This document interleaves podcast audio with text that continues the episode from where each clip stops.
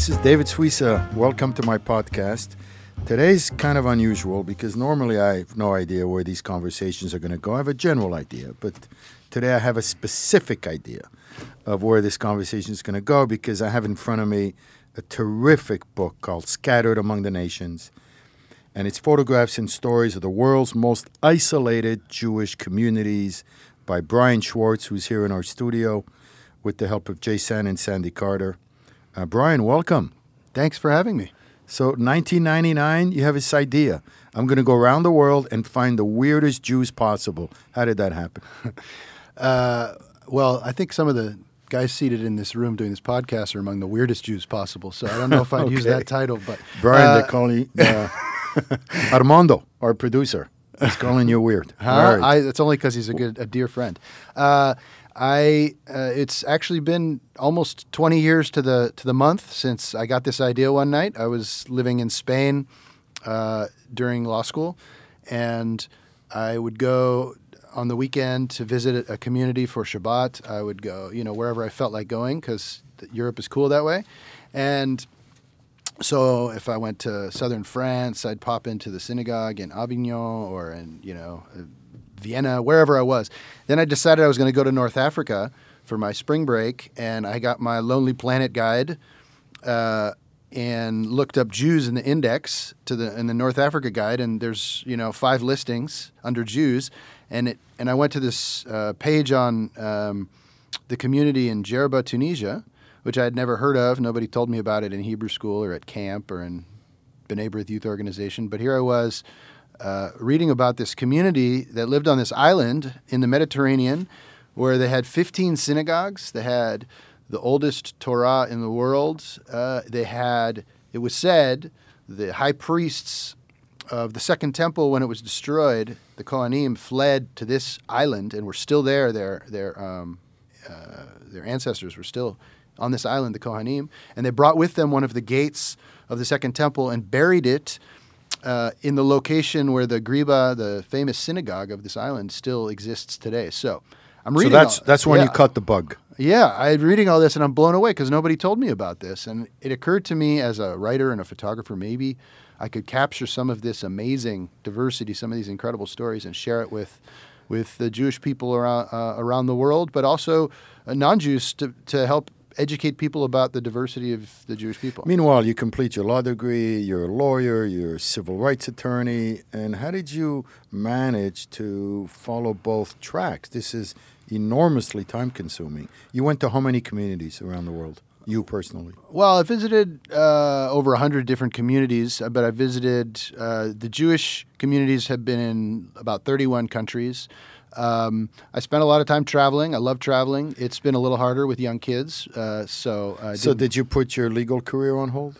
Well, you were doing this. I, I, took breaks. I also took I took a year off uh, mm-hmm. and, and and traveled the whole year one uh, okay. right after uh, law school, right. which was amazing. Um, and I got to go visit you know communities in dozens of countries. And how many how many years did this whole project consume of your life? Well, I started in 1999, 20 years ago, and the book finally came out in December 2015. Uh, so it took uh, a lot of patience to hang with it over 15, almost 16 years. And in the in the meantime, uh, a lot of other things started happening around the project. I started a nonprofit organization to help some of the uh, very isolated communities uh, to fulfill their Jewish needs. And I st- and the nonprofit also has a mission of educating about Jewish diversity. So as part of that, ever What's since it called? it's called Scattered Among the Nations. Mm-hmm. So ever since 2003 at scatteredamongthenations.org. Uh, ever since 2003, I've had pretty consistently uh, photo exhibits and, and more recently also art exhibits that have traveled around the country help uh, and, and at, at JCCs and at uh, synagogues and art galleries and universities to educate about Jewish diversity, showing some of these photographs. You know, it's funny, Bryan. I tell my kids all the time you can be a lawyer, you can be a doctor, you can have a profession, and you can still have a great hobby. Uh, you know, my son loves music, and I tell him you can do both. So here you are, you're a civil rights attorney, but you're also a photographer and you have your passions and you're blending both.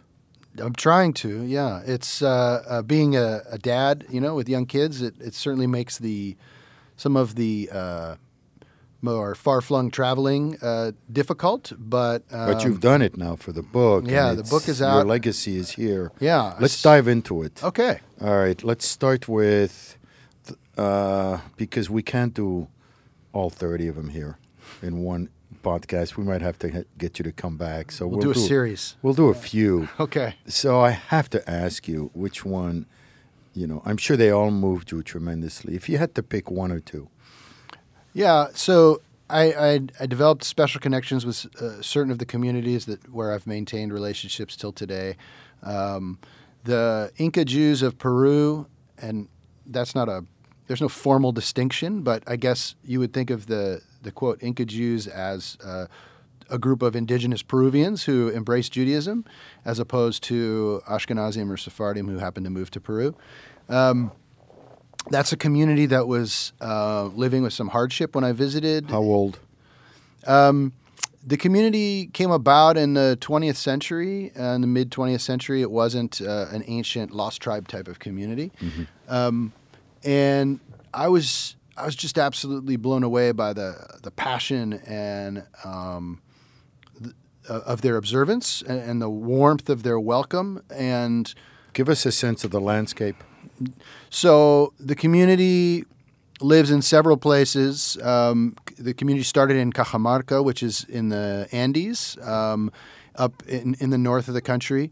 Uh, and there's a, a, a, big hub of the community in Trujillo, which is down on the in the north coast, uh, not too far from the the vast desert up there, and and then there's part of the community down in Lima, and there was uh, some folks in Cusco. So I, I visited. Um, uh, the community and stayed with them in, in, in each of these places. And um, in uh, Trujillo, it was in a neighborhood called Milagros, Mir- Miracles. And uh, is it agricultural, Bryan? What do they do? No, they live in the city, and uh, it was in a tough neighborhood. And because the community was devout and refused to work on Shabbat, Shabbat Jewish holidays, it, they found it difficult to practice in their their trained professions. So, for example. Uh, uh, Agustin Aguilar was a university trained engineer, five years university training. Uh, and when I was there, he was working f- for $86 a month as a substitute teacher, um, trying to support his whole family. Um, because he, he wouldn't work on Shabbat or Jewish holidays, they don't have the idea of reasonable religious accommodation that we have in this country. So uh, it was really a struggle. There were other people that I met who had different types of training who were driving a taxi.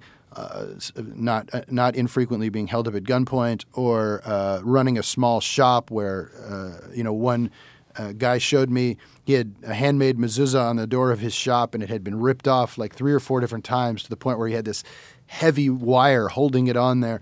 Um, and you went to the synagogues?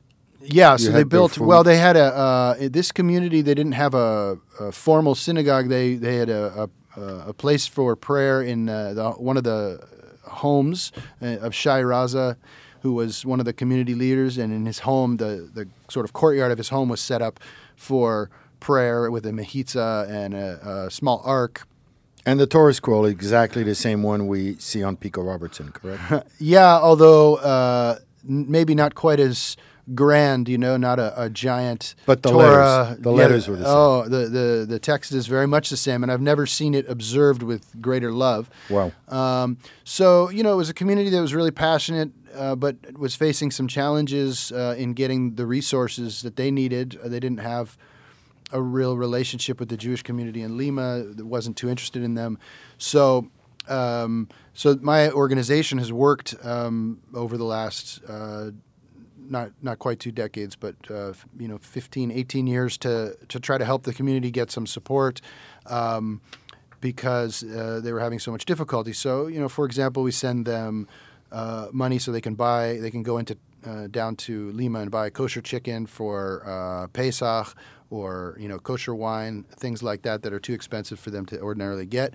But the biggest thing that we did was they were trying to gain recognition as a Jewish community formally, and um, we helped organize uh, a panel of rabbis recognized by the chief rabbi of Israel to come and uh, provide this recognition to the community. And over 250 people from the community wound up making aliyah to Israel. That's such a sensitive issue and Yeah. to recognize their uh, halachic Jewishness. Now, I Yeah. noticed not far from there, you went to visit the jungle Jews of the Amazon Yeah. in Amazonia and Para. Wow, I didn't know they had Jews in the jungle. There are Jews in the jungle. They don't call themselves the jungle Jews per se, but uh, they were they, uh, the, the one family I visited How did you hear about them? Well, I uh, I read when I first started this project in 1999. I read every book, every article, every single thing I could find on Jewish diversity. We didn't have you know internet resources that we have today, but um, you know there were different books, and I learned about these Moroccan Jews who had come to the Amazon region of Brazil and o- even over into Peru um, in uh, the 1800s and had come searching black gold or rubber and other jungle products and had set up these synagogues, um, including the one in Belém, which is the longest continuously active synagogue in Brazil, and it's quite magnificent because they had a lot of success. And um, the community has mostly moved to the bigger cities of Manaus and Belém, which are the capitals of those two states, uh, Amazonia and Pará. But they uh, they're still Jewish people who live in some of the small villages um, along the Amazon River and its tributaries. You visited them. Yeah, and so you know, for example, uh, uh, the Hamani family that I stayed with, they lived uh, in Obidos. They lived just uh, 100 feet from the the river, and they had a general store that uh, people would come in out of the jungle and and get their uh, basic supplies for living from this Jewish family in that town. And where was the where did they live? What structure? What Oh, they had a you know they had a they, they weren't like living up in trees or something uh, like that. They lived in a in a in a, in a small house uh, with a mezuzah on the door, uh, but uh, and you can feel the jungle atmosphere. oh yeah, I mean it's surrounded uh, all around by uh, the forest and the Amazon River and. Um, Were these Jews observant as well? They had been historically uh, observant Sephardic style uh, Jews. Um, they had lost a lot of customs over the generations. Um, it was interesting to me what customs sort of survived um, as as more uh, of a priority to them. For example, uh, kapara, which is not something you would probably see much in LA, uh, but like every male in the family uh, around uh, Yom Kippur would go out and sacrifice a chicken. Uh, and uh, it, during the atonement period, and so this Right. was a, a custom that they were still adhering to, even though they were no longer What did uh, they pray? Shabbat observant. Where did they pray? Well, in the uh, in the big cities, they had some magnificent synagogues. Right, but the ones Yeah. who were right close to the Amazon, yeah, in the, the they would have the- to go into the city on the Yom Kippur. They would they would go in um, on on high holidays and stuff, Mm-hmm. which is a long uh, trek. Um, but you know, at previously there had been enough people in, in some of these outpost communities where they had their own. Uh, you know, services and things like that.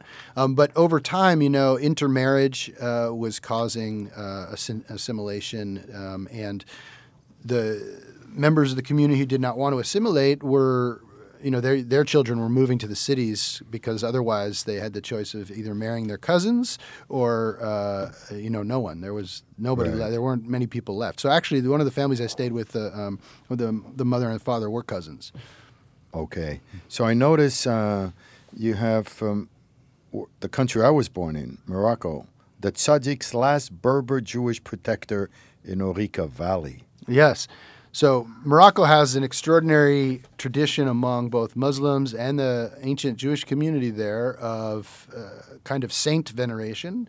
Uh, in the the Muslims call him Mul, uh, and the Jew Jewish people obviously call, think of these righteous special people as uh, tzaddik, and and people uh, will make pilgrimage.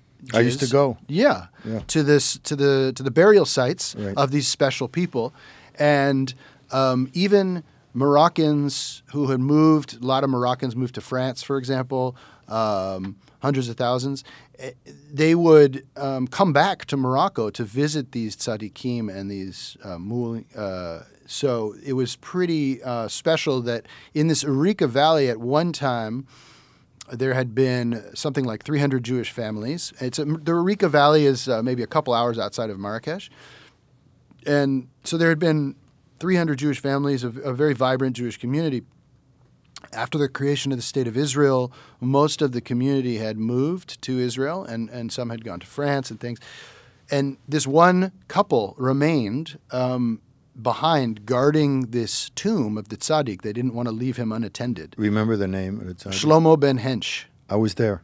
Were you? I was there. Oh yeah. Yeah, and his wife had passed away. Oh yeah. And he Okay. was still there. And apparently there's a folklore that the flame right. never dies. Yes. So the folklore is fascinating, which is that Shlomo ben Hench had come centuries earlier. He'd come on the back of a donkey, and uh, he was trying to raise money for Israel. Uh, you know, centuries ago, for the Jewish community in, in Palestine, and he um, he was bit by a poisonous snake, and he died. But uh, he was rem- he remained alive long enough to um, to be buried after Shabbat, um, and like the sun had stopped setting, so that he could arrive and be buried in this spot, and all these and other assorted miracles. So the um, El Fasi family, where you met uh, Hanania, who's the last man uh, in the community, um, the El Fasi family have had this shared recurring vision um, over the generations of this snake that's blocking their path that tells them they cannot leave. And uh, both Yamna, the, the woman who has since passed away, and and um, and had had this same dream.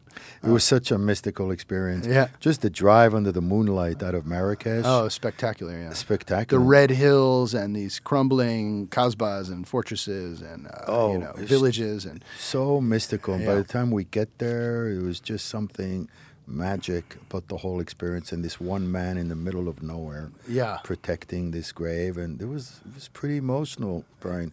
Remember that night when people ask me, "How was your trip to Morocco?" I got to tell you that's that's that's what I remember the most. It wasn't the the fun times in Casablanca.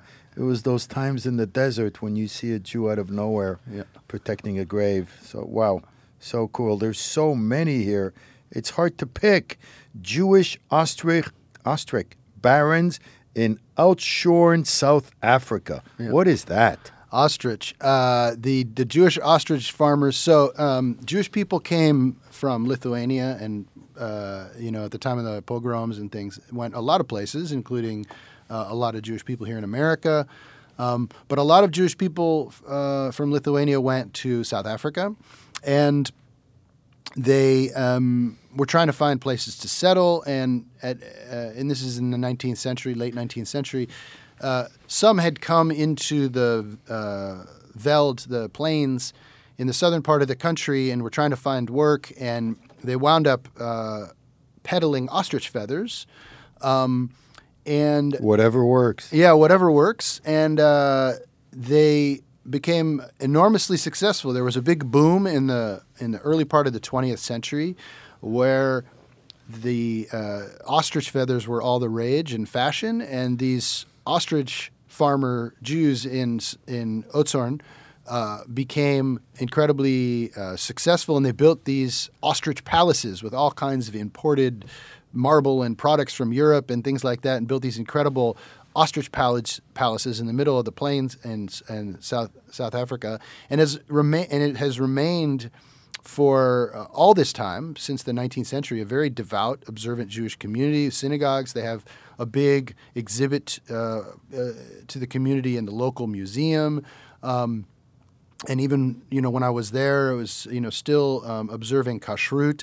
The president of the community was a guy named uh, Jack Klass, who was also at the time the world's preeminent ostrich farmer. He had uh, I don't You know, know. I wonder how many of our reader, our listeners and readers Mm-hmm. and my friends know that Jews had this huge business with ostrich. Yeah. feathers. Uh, well, next time you see, you know, ostrich leather bag or something, you, you might find out it came from Oudtshoorn. Uh, because over time, it wasn't just feathers; it turned into uh, meat. It turned into leather, and even they give you can take rides on the ostriches. Um, so now, how far is this community from? Is it close to Johannesburg or Cape Town? It's pretty far from uh, both, but it's uh, closer to Cape Town. But it's kind of We never hear about those South African Jews. There's plenty of South African Jews in LA, but it's always either Johannesburg or Cape Town. Now you're bringing us a whole other. Well, I bet the South. African Jews here in LA have heard of Oudtshoorn, and maybe they went there to go, you know, check out the ostrich farms. I'll have to ask Selwyn tonight. Amazing. And then you have the House of Israel in Ghana, Sefwi Wiaso. Yeah, the, the, the Jewish community in Sefwi Wiaso is really fascinating. Um, the Sefwi are a tribe of millions that live in uh, the western region of Ghana, along the border of uh, the Ivory Coast, the Cote d'Ivoire, and um, the tribe has long had an identification with Israelites, and and I'm, when I talk about the whole tribe, I'm not talking only about Jewish people. Most of the tribe practice Christianity today, but um, I got to sit with the uh, paramount chief of the tribe as he was telling me about some of these customs that the tribe has always had that are are ancient uh, Jewish customs, uh, Saturday Sabbath, eighth day circumcision, traditions like Nida, which is uh, family purity, separation during menstrual period, things like that. Um, and uh, sometime in, in uh, the 70s, um, uh, a leader named Aaron Ahomtre uh, decided that he, he, he had a vision and he felt very strongly that the Sefwi people needed to return to their Jewish roots. And he, um, it is said, the folklore around him is that he began performing miracles. Uh, for example, um, he did the, the miracle that we read about in the Torah, where uh, you know Moses turns a, a, a snake into a staff, or a s- staff back into a snake. So apparently, this guy Aaron Ahomtre, the folklore is he did something similar to that and blew away the people there in Sehuisui, where he lived at the time, and. Um, over time, he gained followers, and um, the the community began to embrace more traditional Jewish practices. And today, they have kind of a you might think of like a conservative or orthodox style of worship there in the community. Uh, they've built a synagogue, Tiferet Israel Synagogue, which is uh, with the help of uh, an American nonprofit called Kulanu, get, which gave them some money so they could build this synagogue out of the mud bricks. It's a um, kind of a I don't know. It's not like what you'd think of as a like a synagogue here in LA. It's like one building with a corrugated iron roof, and there's geckos running up the walls and a light bulb hanging down. This Oh man, I was there. I, I had a similar experience. We drove in for hours on a Friday in Uganda, uh huh. literally hours with terrible roads. And after hours, you just get to this tiny little village with bruck, you know, uh, brick huts, Yeah. right? And then you go in and they're singing, you know, Lecha Dodi Yeah, with a exactly. mechitza, and there's the prayer book from Koren, which I have on Pico Robertson, Yeah. and there's one little light bulb Yeah. that, by the way, they recently got, which for them was a miracle, Yeah. and and they're praying. Right. We're using our prayer books now. They were, what I understand in Uganda, uh, they they trace it back to someone who converted to Judaism. Yeah. 1919. Uh, Sem- uh, Mr. Kakungulu, who was an elephant hunter, and he was thumbing his nose at the British. And he thought a really good way to piss the British off was to uh, embrace Judaism. Um, so it, it it started with these kind of uh, interesting roots of the um, Abayudaya community in Uganda. But uh, over time, it's it's a very devout, it's a passionate community. You mentioned they're singing the music of that community. They've actually been like nominated for Grammys and such. It's a Seriously? Oh, it's an incredible uh, community, and some of those leaders of that community of the Abayudaya have actually been, lived here in L.A., trained at the Oh, uh, right. University of Judaism. Yes. yeah, Yes, Ger- yes, yes. Gershom Sizomu is a rabbi, ordained rabbi. Right, right. The ones I saw were like more observant. Yeah, And they're the ones who were sort of adopted by Rabbi Riskin in Israel, and he's trying to bring them over to give him, I guess, a full official Orthodox conversion that will be accepted by the chief rabbi. yeah. So the yeah, most of the Abayudaya are converted by a conservative Beit Din from the United States. Uh, but you know, it, I found in different communities, um, you know, they, they have different goals uh, Jewishly. Some, like the community in Ghana, didn't appear to have any particular interest in in Aliyah or anything like that. But this community in Peru that I mentioned earlier was very passionate about trying to reach Israel. Uh, uh, as is a community called the B'nai Menashe that I visited in northeastern India on the border of Myanmar. What blows me away, though, Bryan, like maybe more than anything, is just they pretty much were using the same books. Indeed, yeah. Um, I tell this story when I give talks at my exhibits and things about. Um, I went out to this uh, village that was so in northeastern India on the border of Myanmar. It's, it's one of the most isolated parts of uh, of India, but also you know one of the most isolated Jewish communities in the world. They're hours and hours from the nearest Jewish community in Calcutta, and it's a, a war zone. It's a drug corridor. It's a uh, uh, it's under government curfew. It's a very difficult place to live. And here in this region, there's uh, a tribe that feels very passionately that they're descended of the lost tribes of Israel, and um, thousands of people in this tribe have embraced Judaism. So I'm visiting this tribe, and they have like 20 synagogues, and uh, all up in the hills, um, in little villages uh, that have uh, a synagogue. And at the time that I had that I visited, uh, in some places we went, we were the first uh, non-locals to ever visit. So we were received like uh, you know ambassadors of Judaism with great fanfare. And um, one day I had the opportunity to go hours up into the hills to this village called Sazal. And uh, we came, went in on our 4x4 and we hop out in this little village. And Sazal that day was where um, the, they were performing a special ceremony called Barchot that they had made up, which sounds like brachot, blessings. And we get out in this village and it's all thatched huts um, the the huts are raised on stilts, corrugated iron roofs. Uh, some of them have, and others the thatch roofs.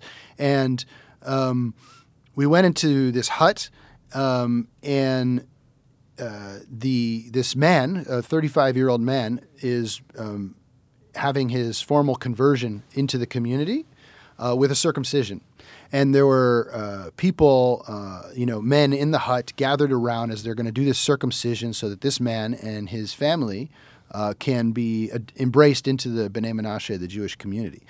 And outside the hut, the whole village was gathered and playing these songs with drums in the local language, uh, singing about crossing the Red Sea and, and some extraordinary stories that the community tells about how it came about and so we do this. He, they do the uh, circumcision in the hut, and with special prayers and uh, Jewish prayers with the siddur, um, and then the circumcision is done. The guy's sitting on this uh, bed smoking a cigarette, uh, and um, they ask me, this visitor from out of town, to give him his new Jewish name.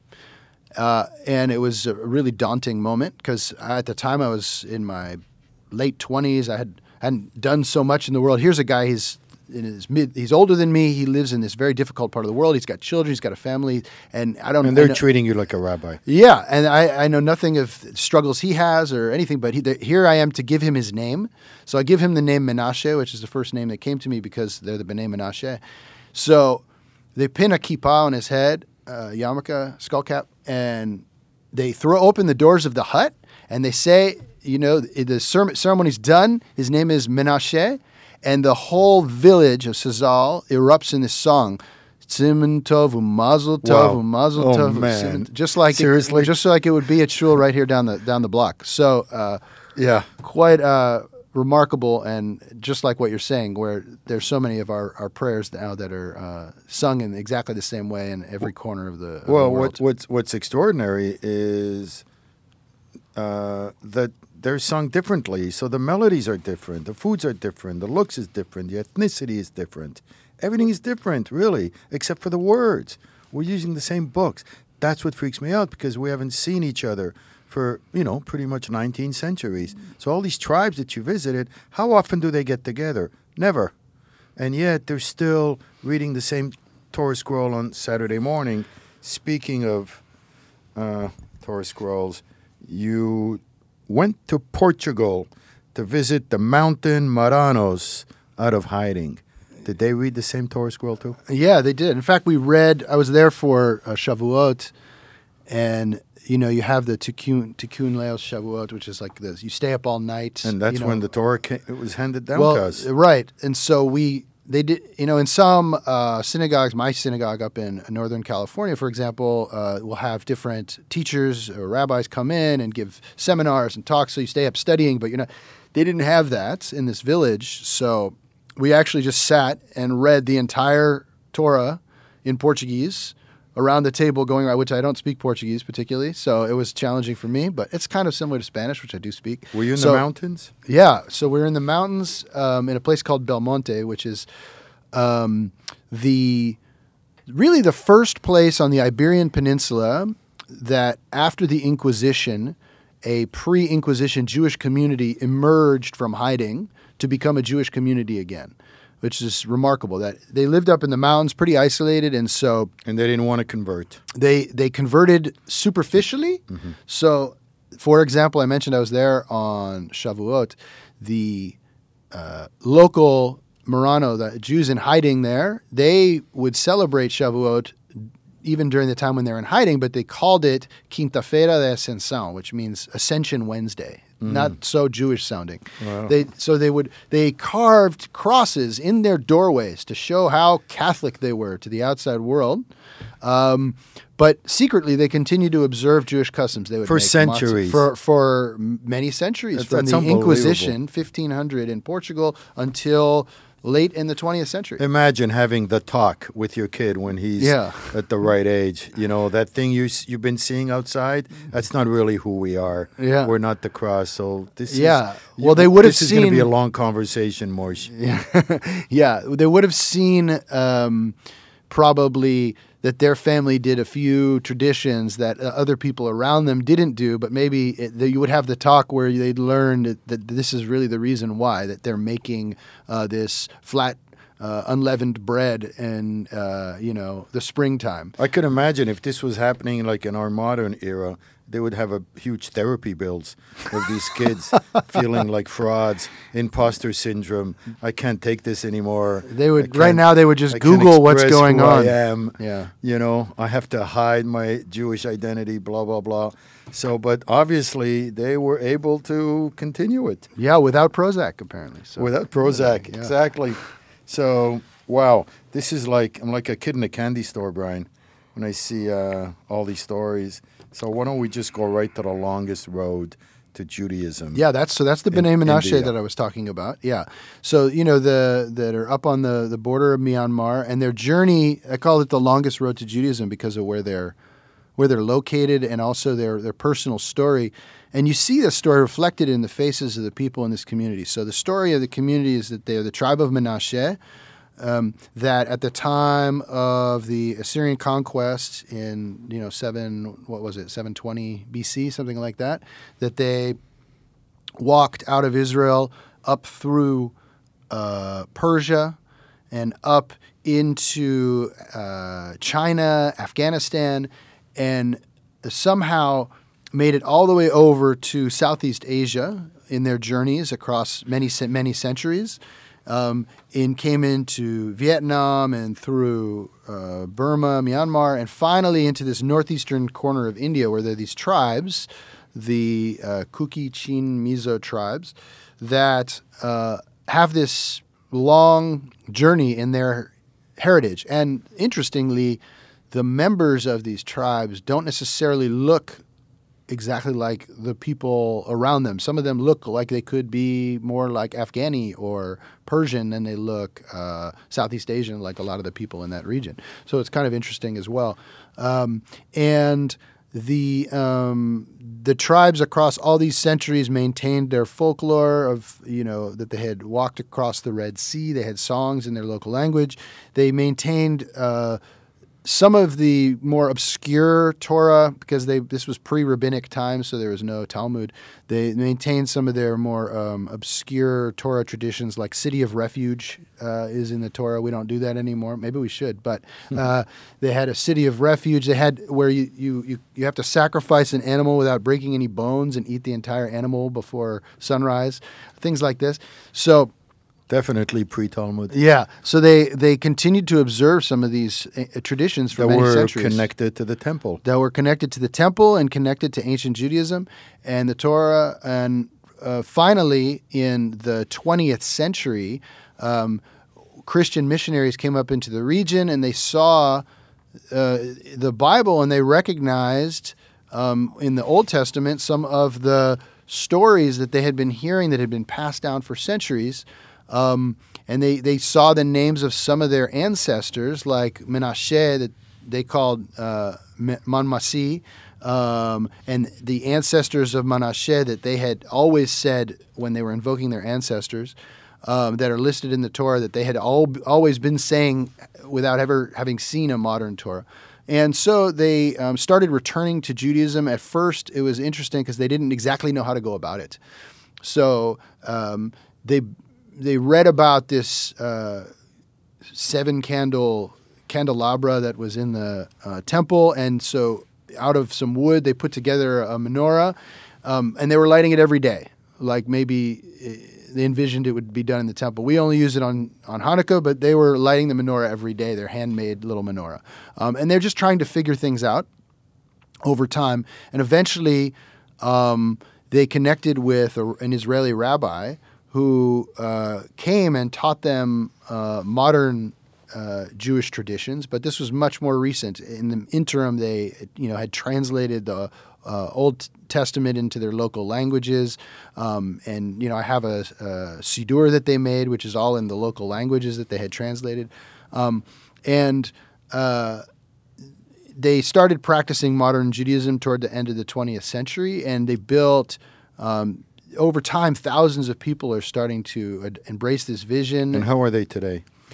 Uh, incredibly devout, uh, and you know, uh, I tell a story, for example, of this one village that I visited that um, they built on uh, the side of a, a hill, and um, they they built this Jewish village up in um, northeastern India, where they they cut down bamboo and gathered mud and things, and they built this whole village. Built a synagogue in the middle of the village, the Beth Shalom synagogue, um, and uh, this el- elderly lady uh, came and wanted to be a part of this new Jewish village that they were building, but she couldn't really.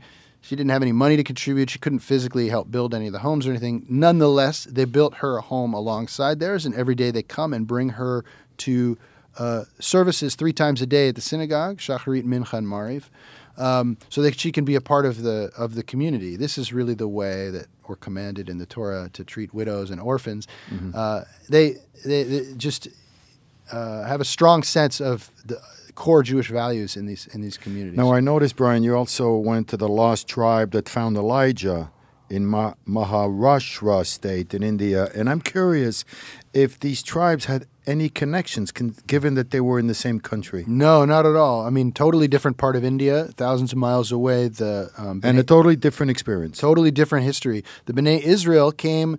Uh, also from ancient Israel, but their history is, is quite different. And they're in southwestern India, uh, south of Bombay, on the Konkan coast in Maharashtra province. And this there was a ship that wrecked off the coast many centuries ago, and um, almost everyone died, but seven couples came ashore at a place called Navagaon, and they buried their dead in, in a place where there's still a Jewish cemetery to this day. And how long ago was this? Uh, this is, uh, you know, 2,000 or more years ago.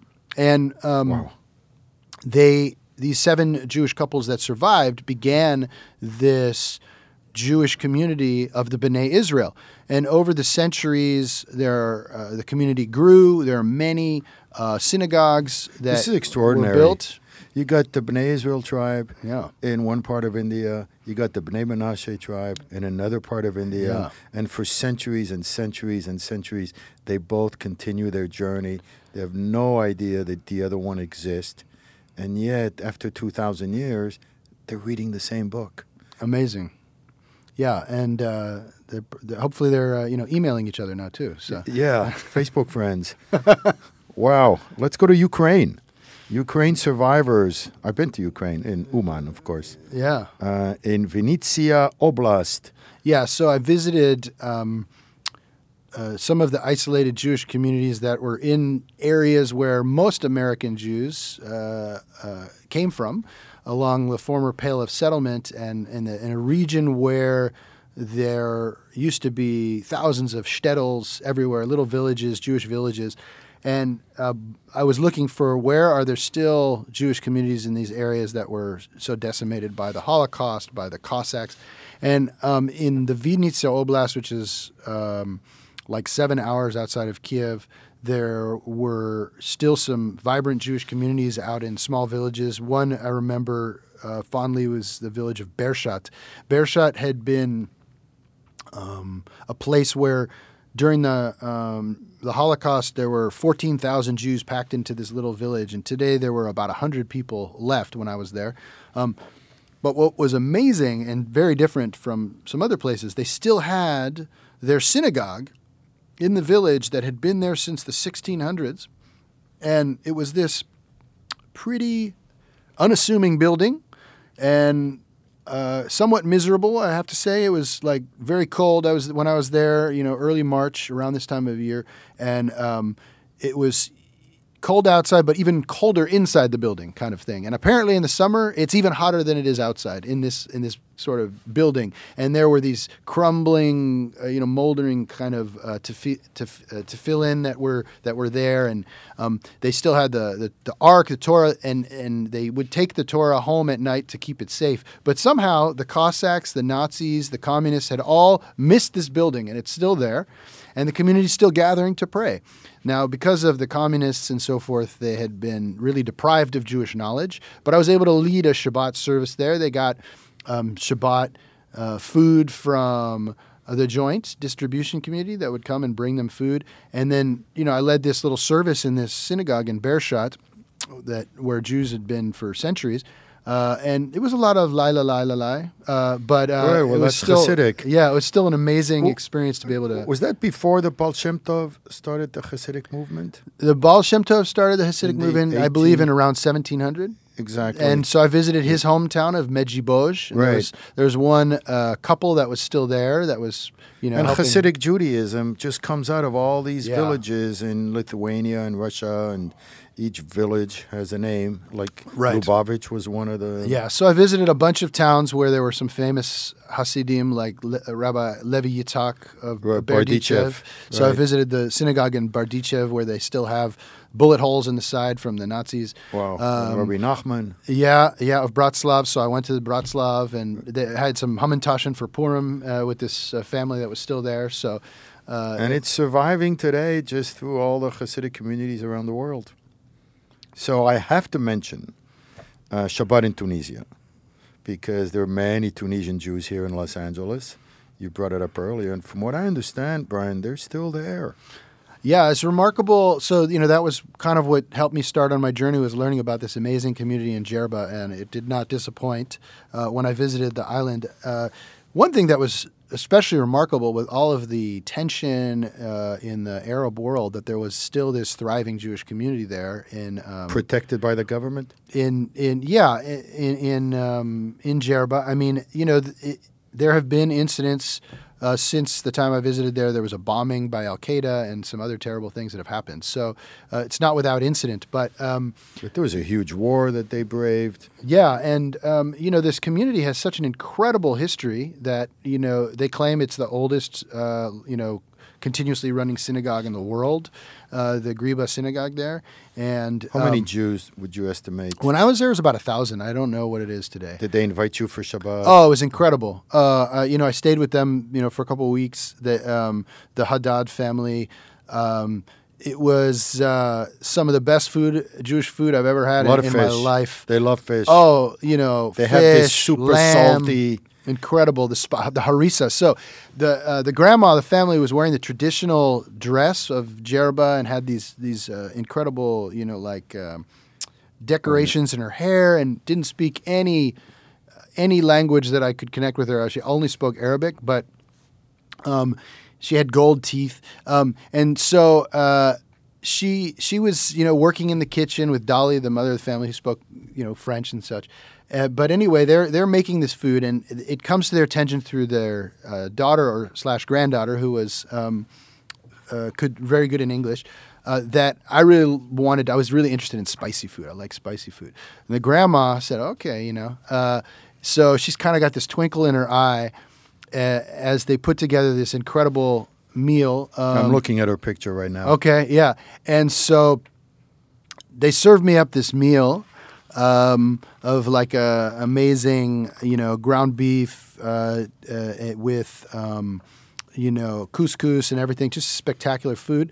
And I start eating it, and it's one of the spiciest things I've ever put in my mouth. and I, my eyes start tearing. I'm like crying. I'm literally crying. And the grandma, this They little called grandma, your bluff. yeah, this little grandma who doesn't speak any language I could speak to her is laughing so hard she's almost falling on the floor as she watches me weeping, trying to eat this food that I had asked for. It's kind of like, oh, you want spicy, huh? I'll give Let's you see." spicy. uh, did you get pretty good cooperation? Did you have? Did you run into any problems where people didn't want, not want to be photographed, or You know, on the contrary, uh, I have to say the most life changing thing for me about this was the way that our Jewish family around the world treated me like a long lost cousin, like, you know, bringing me into their homes with such incredible warmth and generosity.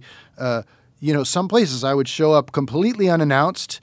Uh, you know, I actually I tell a story um, from the House of Israel community that I mentioned in Ghana. I, I had no way of uh, at the time of connecting or contacting the community, you know, and but I really wanted to go, so I took a flight from the U.S. through Europe over to Accra, which is the capital. This must be you know 36 hours of travel or something, and then I get to Accra and I have to take a bus to Kumasi, which is sort of the second city.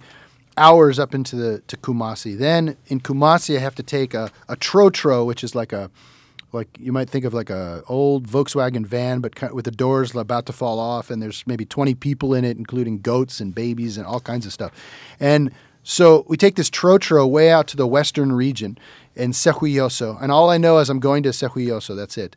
And I get out of the the uh, trotro, and I put a kippah on my head. I don't always wear one, but I was I would wear it when I was visiting communities so that to be easily identified. I put a kippah on my head, and within not five minutes, uh, Joseph Nipa says, "Shalom, my brother. Welcome to Sefwi Wiaso." and I stayed with him for three weeks. Wow. So uh, they put me in the best room of the house, the one where there was electricity with a fan blowing on me because it was hot, and um, I was fed meals from the minute I got there till I left. I was never asked for a thing in return. Um, over the years, I've been able to help the community a little by selling some of their incredible handicrafts that they create. But um, it was really their warmth and generosity treating me like uh, like a son. uh, uh, how did they feed you in uh, in the Jewish barrio of Venta Prieta, Mexico? Oh, you know, I love I love Mexican food. Um, they fed me well. So actually, that was another amazing situation where I, I showed up completely unannounced. I wanted to go to Venta Prieta, and um, the, I, I get I take a bus to Pachuca, which is the capital of the Hidalgo state of Mexico. I get out and I get a cab and I say I want to go to Venta Prieta. And he said, "Why do you want to go there?" I said, "Just take me there." So the cab takes me to this, you know, little uh, colonizacion, this little you know suburb or village of the this the capital. And he, where do you want to go? And I said, I don't know, just leave me in the middle of town. So he, he leaves me. I put on my kippah. I, I start walking around. I, I walk into a shop and I say, you know where the Jews are in town? They said, yeah, around the corner there's some Jews. So I walk around the corner and this little kid, Shmuel, he pulls up on his bike with you know clearly brand new bike very proud of it. He was i think about six years old. And he had seat seat hanging down. He was wearing his kippah he looks up at me says what size is your kippah which i have no idea to this day uh, what my the, my kippah size is. But anyway i wound up going and spending shabbat with his family. I walk in to the home. It turns out his his, his father's the president of the community. Uh, and uh, as soon as I come in, I see the halot out on the counter, you know, just straight out of the oven. Uh, and for dinner, they're serving, you know, ceviche, uh, fish. I mean, unbelievable. With Uh, Mexican flavors. oh, yeah. You had Ukrainian flavors Yeah. and Portuguese flavors. Yeah, I'll take Tunisian Mexican. Flavors. I'll take Mexican flavors over Ukrainian flavors any The day of the spices? Yeah, Yeah. uh, yeah. But I was, you know, I still I stayed with them for weeks. You know, just coming in. How large was the Jewish community there? Well, there had been hundreds of people. This is a community that was uh, totally created by Jewish people fleeing the Inquisition. The Inquisition made it to the New World, unfortunately, and chased people in Mexico to the point where even in the 19th century, um, there were people being murdered for being hate crime with hate crimes against Jewish people, and um, this uh, lady Maria Trinidad Tellez Giron, her father was murdered, a Jewish lady named Maria Trinidad, Mary Trinity.